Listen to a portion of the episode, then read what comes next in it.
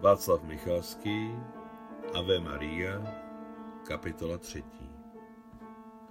V troj byl ještě pozdní večer.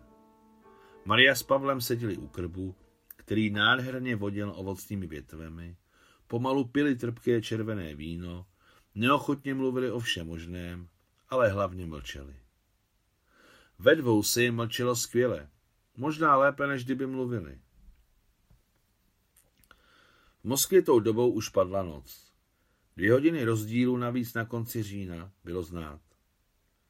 Na oddělení, kde ležel uzdravený Adam, dávno všechno utichlo a světlo na chodbě bylo jen ze stolní lampy na místě, kde seděla sestra, která měla službu. Každý, kdo mohl, spal. Adam patřil k těm, co nespali. Ubíjelo ho chrápání jednoho ze sousedů ve vzdáleném rohu pokoje. Pochlupovali všichni, ale tenhle tak rozvášněně, jako by se někam řítil na motocyklu bez tlumiče. Přemýšlel teď, jak to bude s jeho ženami. Oběma byly drahé, miloval je a vážil si jich. Oběma byl zavázán svým životem. Co má teď dělat? Nechat jednu být na úkor druhé? Ale proč? Jak má vypátrat Xénii? Jak má doručit o sobě aspoň malinkou zprávu mámě a tátovi? Jak být? To nebyla hamletovská otázka, být či nebýt. O to jde, že být, ale jak má být? Zkoušel myslet na své ženy na každou zvlášť. Ale oni se mu stále slévali dohromady. Nic s tím nešlo dělat, snad jen plakat. Lepší bylo neplakat, ale radši poprosit sestřičku o něco na psaní. Jinak se protrápí až do rána. Krásná, plavovlasá a světlooká sestřička Káťa věděla, že Adam je chirurg, i to, že je asistentem samotného Papikova. Tato informace se rychle rozšířila mezi nemocničním personálem, především v jeho ženské části. Možná se to stalo proto, že Adam byl, bez jakýchkoliv pochybností, krásný muž. Káťo, dejte mi něco na spaní, poprosil Adam, když došel ke stanovišti, za kterým seděla zdravotní sestra, jež byla tak hluboce zaštěná do knihy, že zprvu Adama neslyšela. Je, soudru, majore, myslela jsem na vás, řekla Káťa, která se urvala od knihy. Skutečně? Adam přívětivě pohlédl děvčeti do tváře svýma emailově modrýma přitažlivýma očima. Ne, tak jsem to nemyslela, zasmála se Káťa, která se hned začala červenat. Na pětce je těžce raněný a tak jsem si myslela, že kdyby se něco stalo, že se s vámi poradím. Řekl mi to i lékař ve službě. Když budu zaneprázdněn, poraď se s majorem, spokoje číslo tři, je velmi zkušený. A když vám dám prášky na spaní, co budu potom dělat? To máš pravdu. Adam se podrbal na koření nosu. Dobrá, nakápej mi aspoň kozlíkové a srdečníkové kapky. Beze všeho, zaradovala se Káťa a brzy to okolo ní vonilo kozlíkem a o trochu méně srdečníkem. Co čtete, Anu Kareninu? Královnu Margot? Zeptal se Adam s blahosklonným úsměvem. Tak tady je 30 kapek kozlíků a 20 srdečníků. Jak to chcete zředit? Na malíček, řekl Adam, který si vzpomněl na výrok své ženy Alexandry. Stačí, na vaše zdraví, mademoiselle. Tak co čtete? Zeptal se, jakmile vypil uklidňující léky. Náhodné procesy. Káťa mu ukázala obal šedé otřepané knihy. To je pokračování teorie pravděpodobnosti, vyšší matematika. Wow, klobouk dolů, řekl zaražený Adam. A kvůli čemu? Studuji dálkově matematicko-fyzikální fakultu. A proč nejste na medicíně? Hm, nemám ji ráda. Už dlouho mi leží v žaludku, že se musím dívat, jak lidé trpí. Loni jsem vyhrála matematickou olympiádu, proto mne vzali dálkově a do druháku. To je pro mne temný les, řekl Adam. Jak tomu můžeš rozumět? Ale no tak, pane majoré. Matematika je jako hudba, jedna radost. Čemu je na tom potřeba rozumět? Můj děda byl matematik. Před revolucí se podle jeho skript učilo na univerzitách. A jak ses ocitla na medicíně? No, když jsem vyšla z dětského domova, začala jsem zdravotnickou školu. A po nocích jsem pracovala jako sanitářka. Ředitel dětského domova byl velmi dobrý pán. Vždycky říkal, dětičky, potřebujete takovou prácičku, abyste se nestratili. To on nás, devět děvčat, poslal na zdrávku. Už byla válka. Medici byli všude strašně potřeba. Za války nás dlouho neučili.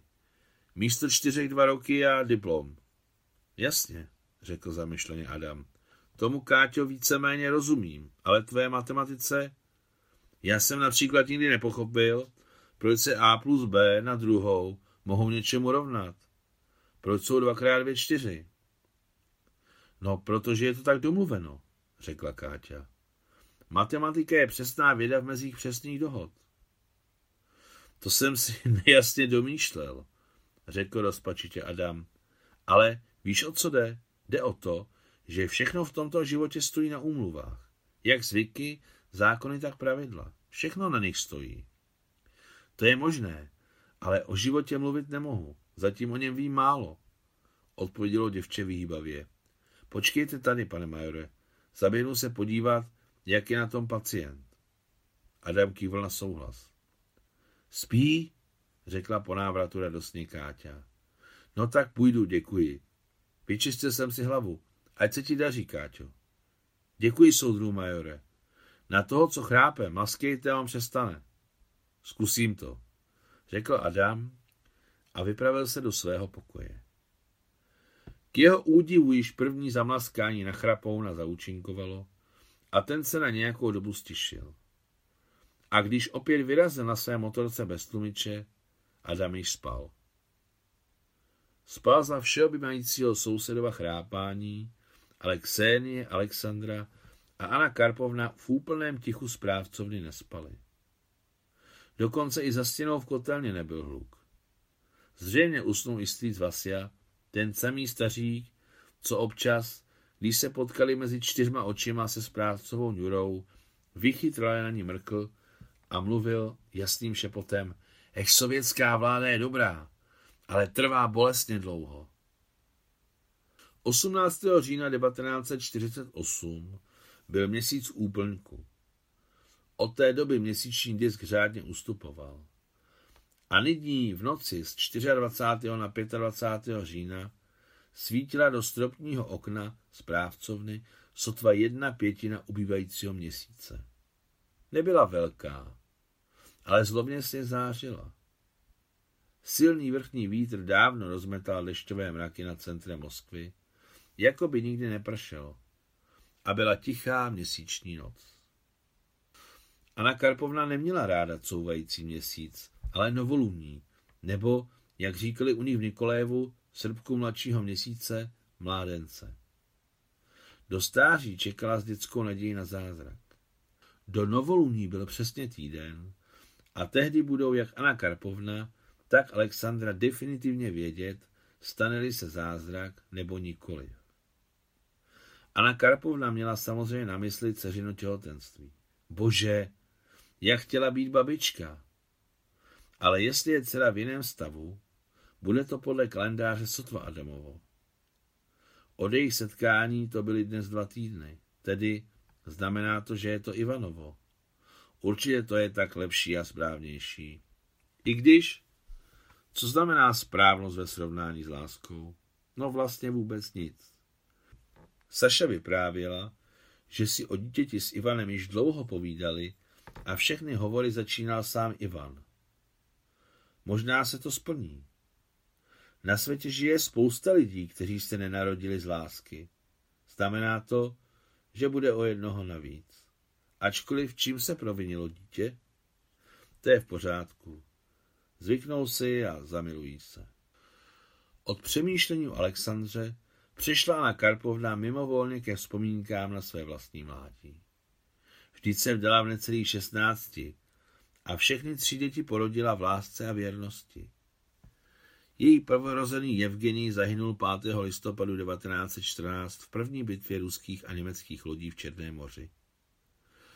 Na začátku války byl předčasně propuštěn z Petrohradského námořního sboru. Marie bylo tenkrát devět let. Do narození Saši bylo ještě pět let. A do mužovy smrti a odplutí ruských lodí na moře šest. Nyní je to jasný fakt, ale tenkrát to bylo nepředstavitelné. Syn je, podle zvyku, pochován na mořském dně. Muže odpráskli lidí a kdy došel k lidu, to ví jen Bůh. Maria se potlouká po světě. Sláva Bohu zůstala s ní Alexandra, ale teď má svůj život. Život, to je divné trávení času. Do třiceti se táhne, ale po třicítce letí s narůstající rychlostí. Vždyť jí ani Karpovně je podle občanky 65, ale fakticky bude letos prosinci 70. A kde jsou všechna ta léta? Kam zmizela? Nebo je odvál vítr? Zmizela s větrem historie. Sláva Bohu, prožila život bez hanebností. No tak to prostě je. Její duše nebyla zatížena žádným podlým činem. Nezrazovala, nezabíjela, nemučila, nepráskala, lživě neobvinovala a nepomlouvala. Do čtyřicítky žila jedním životem, ale po ní se jí život přelomil a poznala jak hlad, chlad i ponížení. Sláva Bohu nebyla žebrák, ani ve vězení. Bůh ji miloval. Ale celá její zásluha v tomto životě spočívá v tom, že podporovala Sašenku. Ještě kdybych mohla mít aspoň jednoho vnoučka, pane. Anna Karpovna se pokřižovala. Bože spas a pomoz. A vytanulo jí na mysli městské sídlo v Nikolajevu. Velký kamenný dům, prostorná veranda s krajkovými slunečními skvrnami, padajícími skrz korunu rozložitého bílého topolu, který rostl přímo u verandy. A ještě tam byl jeden topol, pyramidální, co stál na kraji velkého dvora. Starý pyramidální topol, který vrhal při západu slunce tak blahodárný mladý stín, jako by chtěl připomenout své lepší časy. No kdo by nechtěl vzpomínat na lepší časy? Ležíc na úzkém kavalci, Anna Karpovna si vzpomněla na svého svěřence Artoma. Samozřejmě, že pro něj hodně udělala, ale ten chlapec, který se zřejmě narodil z lásky, toho pro ní také udělal nemálo. Během těžkých let osamění dal jímu životu smysl, pomohl jí, že se dočkal Alexandry při dobrém zdraví. Jak by bez něj přečkal válečné roky? Jeho rodiče mluví různými jazyky v přímém i v přeneseném slova smyslu. A jaký z něj roste skvělý klučina. Miluje ho jako vlastního, to je čirá pravda. A on jí to vrací skutečnou láskou. Je pro něj absolutní autoritou, radostí, nadějí i zázemím před útoky vlastní matky, která bohužel nebyla obdařena ani velkou chytrostí, ani dobrým srdcem. Nenáhodou jí nikdy neřekl mami, ale je to pro něj Nadia. Ležíc se zavřenýma očima, protože měsíc příliš zářil, nemohla usnout. Anna Karpovna přemýšlela a vzpomínala. Vzpomněla si, jak se třepotal stín jejich pyramidálního topolu, padající na celou hraběcí usedlost. Myslela na Pašu i Dašu. Kde jsou? Odpluli za moře? Jak se celý jejich život občanskou válkou rozlomil? Jak strašně se rozlomil? I tehdy se říkalo, a dosud se to používá, že všechno pro národ, pro jeho světlou budoucnost. A kdo si národa váží? Náš velký národ si sám sebe neváží. Proč? No, protože si za staletí přivykl, že je jen spotřební materiál.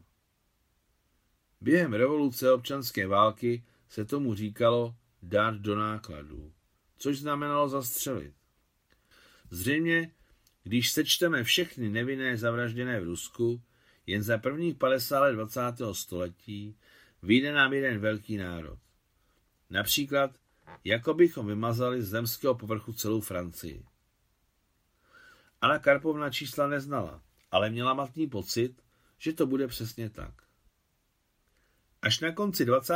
století historici její dceři a vnučce předložili číslo 27 milionů padlých ve Velké vlastenecké válce, za období 1941 až 45.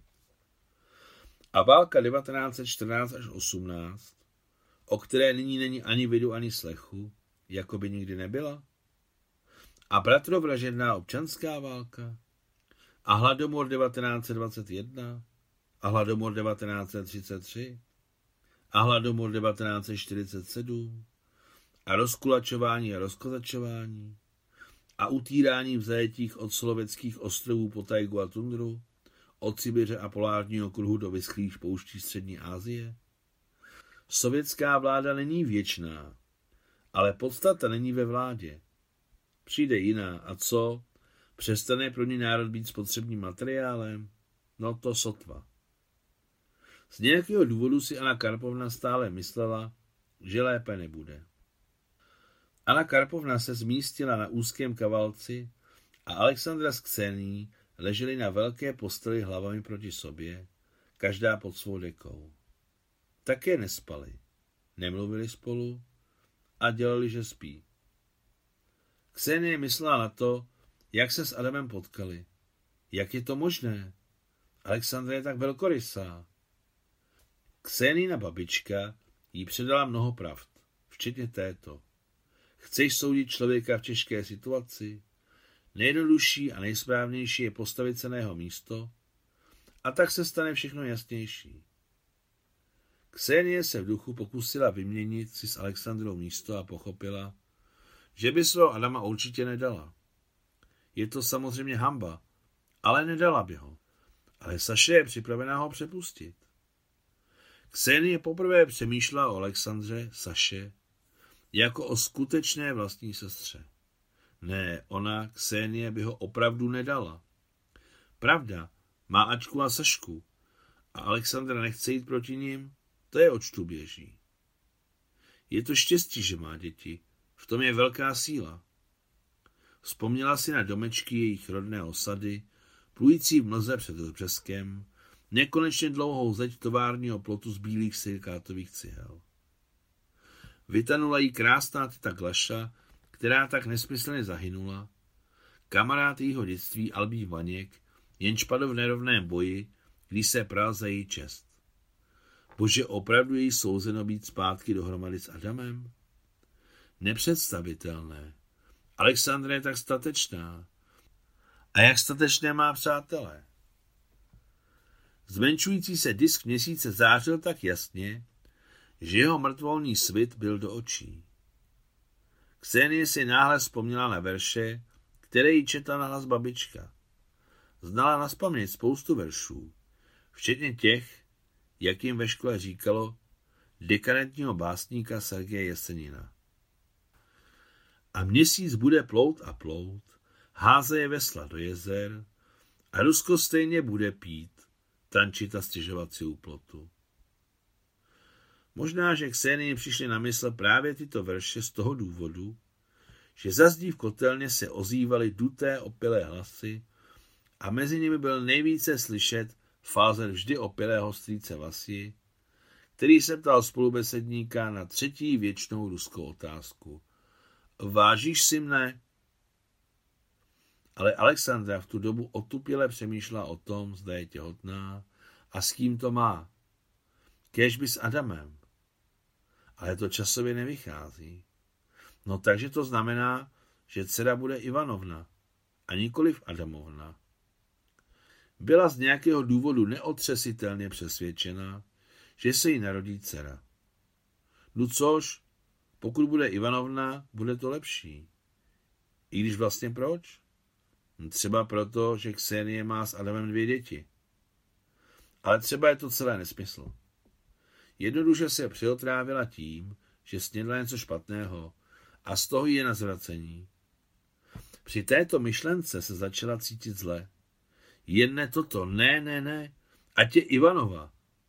Jestli je těhotná, fakticky na 100%, to je jeho generála Váničky. Je to dobrý člověk a miluje ji. I ona ho téměř miluje. A až bude dítě, všechno si sedne. Proč si najednou v září před Ašchabadem Ivana náhle vzala? Proč najednou?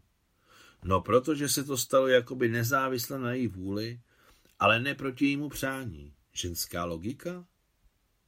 Možná, že ženská, ale rozhodně to není ta nejslabší logika. Ale rozpor tu v podstatě nebyl.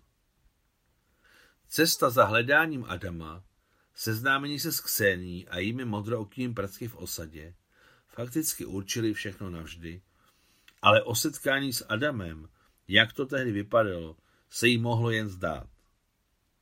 Navíc máma každý den mluvila o tom, jak chce vnuky, jak je generál Vánička dobrý. Dokonce i krásná Nina stále mluvila o Váničkovi. Dokonce i Alexandře byl tenkrát stále příjemný a drahý, skoro jako vlastní.